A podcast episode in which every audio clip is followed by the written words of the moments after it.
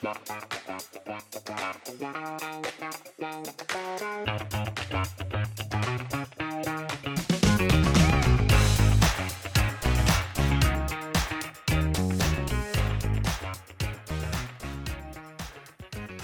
and welcome to another episode of Tang Soo Do Focus, a podcast concerning all things related to the Korean martial art of Tang Soo Do.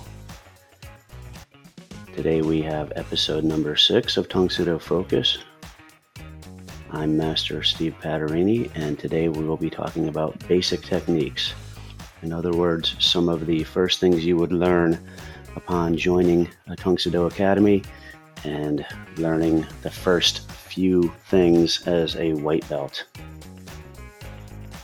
So let me say this uh, first about beginning Tang Soo students. Uh, having seen many over my years, that we will often get students who have been successful in other athletic uh, endeavors in their past. They might be good football, baseball players, uh, basketball players, soccer players. Uh, they might be uh, used to going into the gym and lifting a lot of weights and have great musculature. Uh, and then they come in and we ask them to do things like a low block, a center punch, a front stance, and they find it awkward and they're very stiff and they find uh, a lot of frustration in the fact that they don't have uh, almost instant success like they might have, uh, again, transferring the skills from being a shortstop to being a, uh, a soccer player. Um, yeah, uh, martial arts is different. It really is. And the muscles we use are often obscure. Uh, I sometimes make comparisons between Soo Do and yoga in that uh, you could take somebody again who's a gym rat or a very successful athlete in other uh, more westernized sports and put them in a yoga class and ask them to uh, do some poses that look on the surface to be something that's so ridiculously simple, and they really struggle. Uh, they find that it's, it's difficult, uh, sometimes painful, and uh, awkward, and that they don't naturally uh, have that ability to uh, to hold those poses and do those things. And uh, often there's a lot of frustration there. it's almost better to come in with kind of a clean slate, and that would include preconceptions from watching uh, martial arts movies and uh, things on TV or uh, on videos of people uh, performing all sorts of great things. Um, starting as a beginner is a lesson in humility, that is for sure. And, uh, you know, I almost, uh, to a student in my, my school, talk about how um, if you're doing it right, it probably hurts more it probably feels awkward. It probably feels wrong if that's uh, a, a, way of saying it, at least initially. Uh, over time, these moves will feel natural to you, and that's when you'll start to really uh, understand the beauty of it. But initially, uh, when your teacher shows you the, the correct form, uh, you know, bending your knee or putting your hand away or doing this or doing that, it, it's going to feel very awkward and uh, it, it's, it's going to take more effort than the way you were probably doing it uh, which again your instructor would probably have pointed out as being improper technique. So you got to pack your patience and you got to keep some humility. And I promise you, your instructors will take care of you. And over time, you'll start to understand the reason why you have to do these moves in such specific ways. Now, it is quite likely that the very first technique you will be shown in the Tang Soo Do lesson would be the low block which is kind of the, again, original first move. And uh, I can remember as a white belt thinking to myself, uh, geez, they're teaching me a low block. Um, how many people try to kick or punch you in the knee? Or, uh, you know, again, how many people would go for uh, the groin area as their first attack? And it seemed like a strange thing to uh, to to be the emphasis and the uh, initial technique that I was uh, being taught in my lessons. I was thinking something like a high block or uh, an inside out block, something that would protect my body and uh, my my face a little bit better, would seem a little more practical to me. Uh, but you know, as I have gone through my years, I've started to understand a little bit more about uh, what the low block is and, and what it means. Um, second technique you're probably going to learn after that is a uh, center punch, uh, which again is uh, you know basic and pretty much everyone knows how to throw a punch. Although you'd be surprised how many people don't even know how to create a proper fist um, when you first bring them in for a lesson, especially children, which I guess is not a bad thing that they haven't thrown fists as a child. Uh, but the low block and the center punch would be the uh, the foundational moves. And uh, again, these would probably be taught moving forward in what we call a front stance, which is again probably the the most common way you're going to be uh, uh, positioning your body and having your legs in a Soo Do form or uh, martial arts. So uh, the low block, um, again, here's the thing with the low block. Um, and I guess all blocks that we need to consider is before every block, there's a framing motion. Um, before you extend the hand to block the technique, uh, there's a preparatory uh, situation. And uh, basically, a way I like to tell, again, particularly uh, newer students, is that if the block is going to end up low, you, your frame is probably up high. And if the block is going to end up high, your frame probably starts out down lower which gives you the ability to build up some speed and some power uh, to get that block out there. If you throw up a uh, you know a, a wishy-washy block uh, against a you know aggressively thrown technique, you're going to get hit. And of course, the, the purpose of a block is to block and to prevent yourself from being hit. So that preparation, that framing motion, uh, which a lot of people like to shortchange, especially as beginners, uh, it is crucially important for a proper blocking technique, one that has uh, you know the, the, the, power and the ability to protect you from that aggressive technique that's being thrown at you. Uh, you know, again, to, to kind of send the lesson home to a beginning student, often I'll have them uh, in our dojang. We have those uh, interlocking, what we call puzzle mats. They're about three feet across, and I'll uh, have them put their toes on the edge of the mat and say, "Okay, jump to the next mat." And they do a you know standing broad jump, and they they can almost all of them can clear one mat, and uh, then I'll say, "Okay, tr- try to clear two and, and from a standing dead start, uh, occasionally you get a very athletic kid who can uh, get uh, that whole six feet, but most of the time they, they struggle pretty hard. I say, all right, back up three or four steps and take a running start and then jump over it. And with the running start, they clear it no problem. I say, that's what your frame is. Your frame is giving your technique a running start. It's allowing it to build up momentum. It's you know giving you that extra uh, bit of uh, speed and power that you're going to need to send that technique uh, properly uh, to the the area that you're trying to get to. So framing is crucially important, and again, something that uh, is easy to overlook, particularly among beginners, and when hear instructors all the time, you know, work on that frame, frame tighter. Uh, you know, you need to frame off the hip. You need to frame here. You need to do that. Uh, sometimes you even get some eye rolls from students where they're just frustrated with the fact that you're making them go back and do that. They just want to put that hand out there uh, to to intercept the technique. And I promise you that with proper framing, it's going to do a better job and it's going to look better. So that's something that we definitely need to consider is that the framing is uh, essential portion of the block. Now, since this is an audio podcast, it's a little challenging to give you a uh, very accurate description of what a technique looks like. Uh, certainly, there's plenty of videos out there you can see on YouTube and such.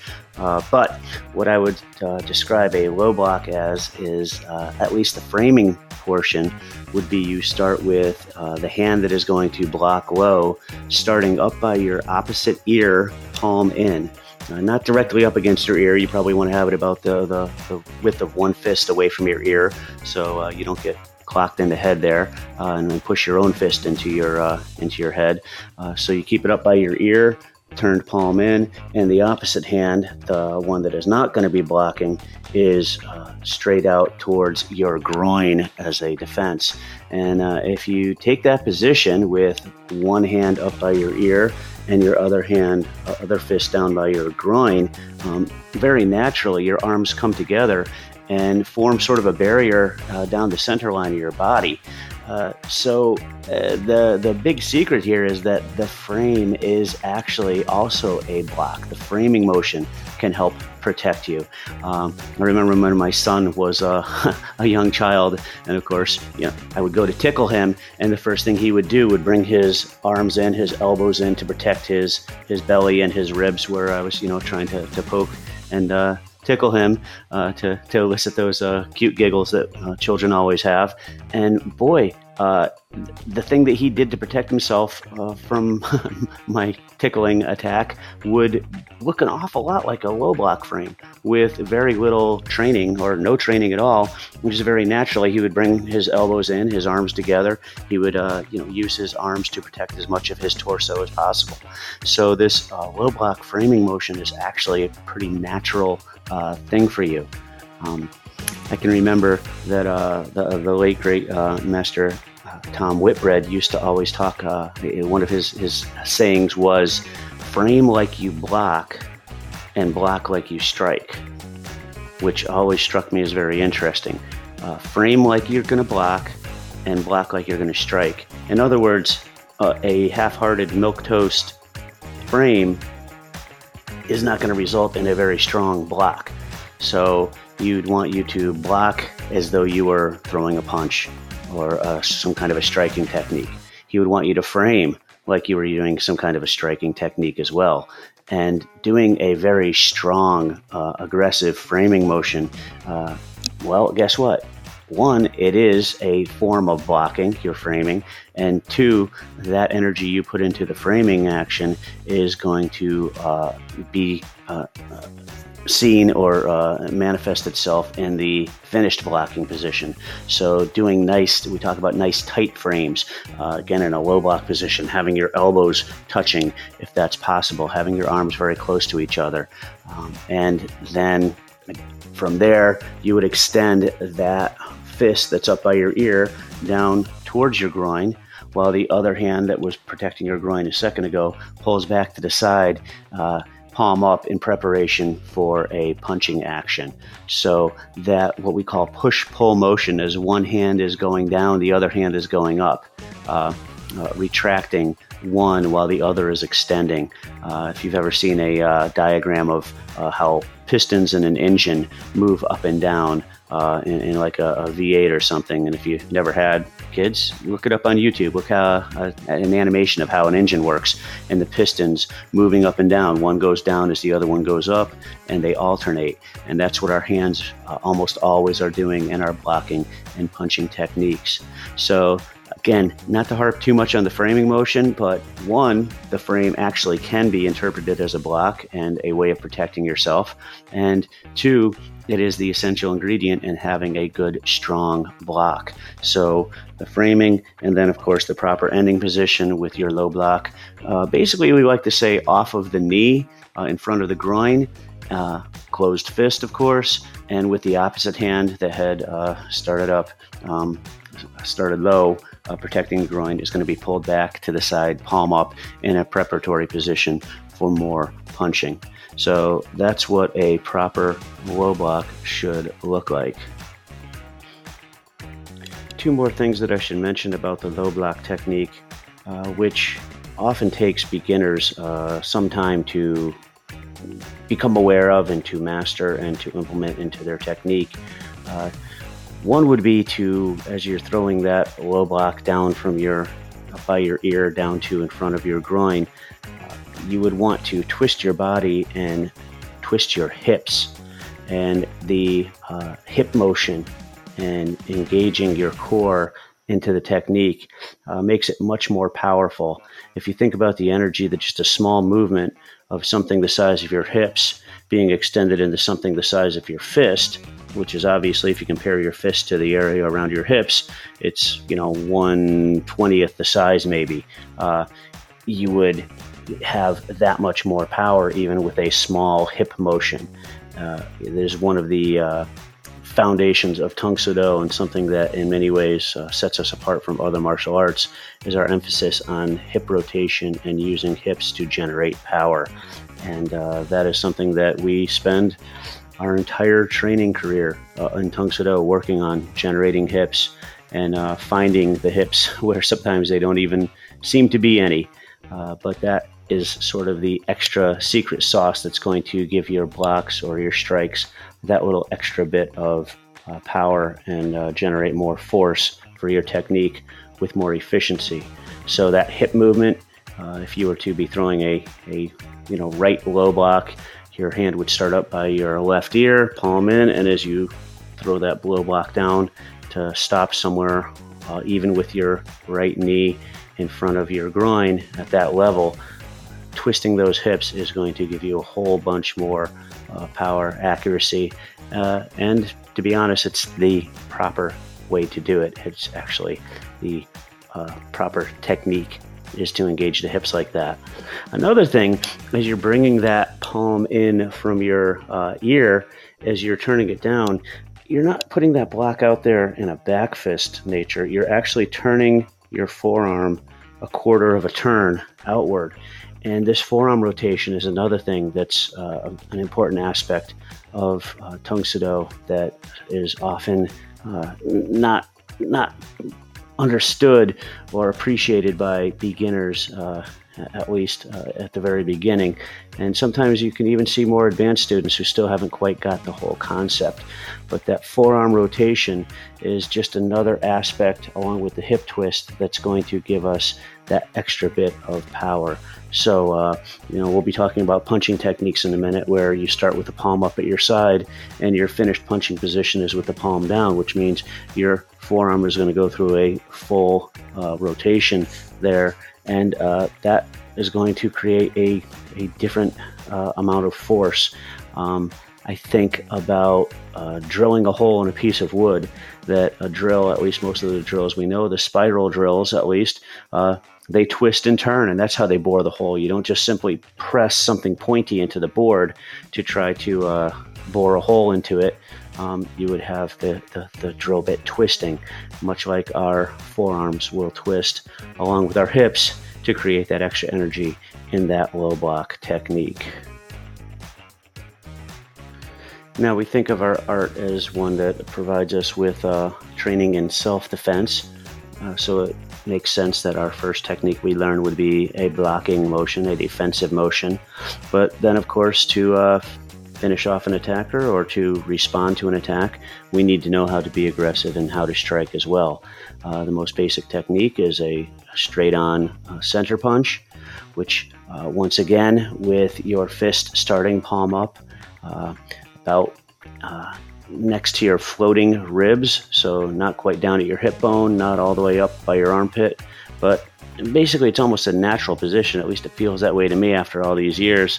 Palm up, right off of your floating rib, which, if you don't know, it's the uh, first rib of your rib cage that you can feel, where uh, you know your your organs and the rest of your uh, torso uh, is not surrounded by ribs, so that you can do things like twist and bend over without crunching up all those bones.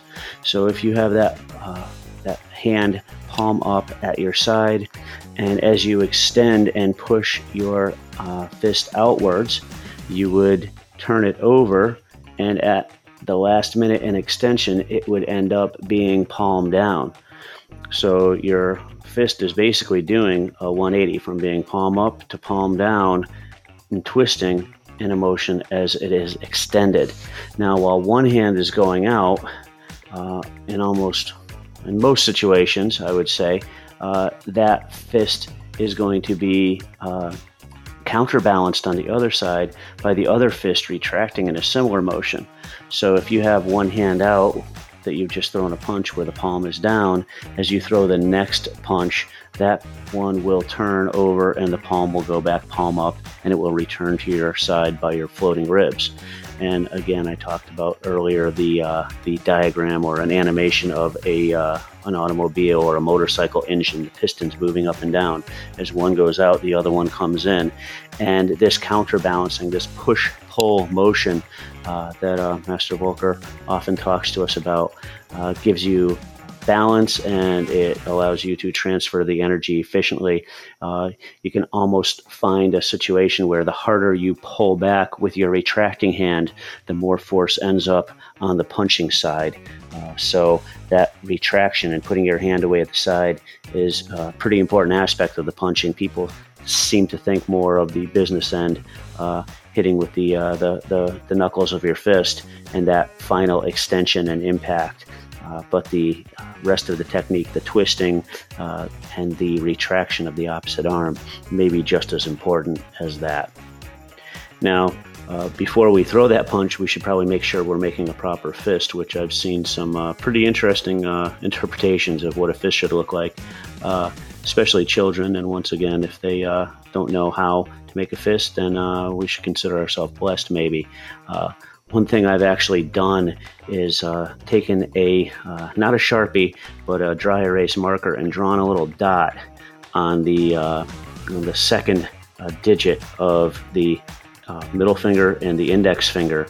And I tell the children, cover that with your thumb, fold your thumb over that. Sometimes kids will even start their fists with their thumb tucked inside the fingers, which is a really bad idea. It's a good way to break your thumb. Uh, a lot of times they don't squeeze their thumb. Uh, sometimes their thumb is sticking out and actually extends past their knuckles, which means if they hit something and they jam their thumb, uh, they're probably going to break that thumb or at least give it a good uh, a good hurting. That's going to make it really hard to uh, to hit anything else with that hand. In effect, uh, taking away that that weapon from you.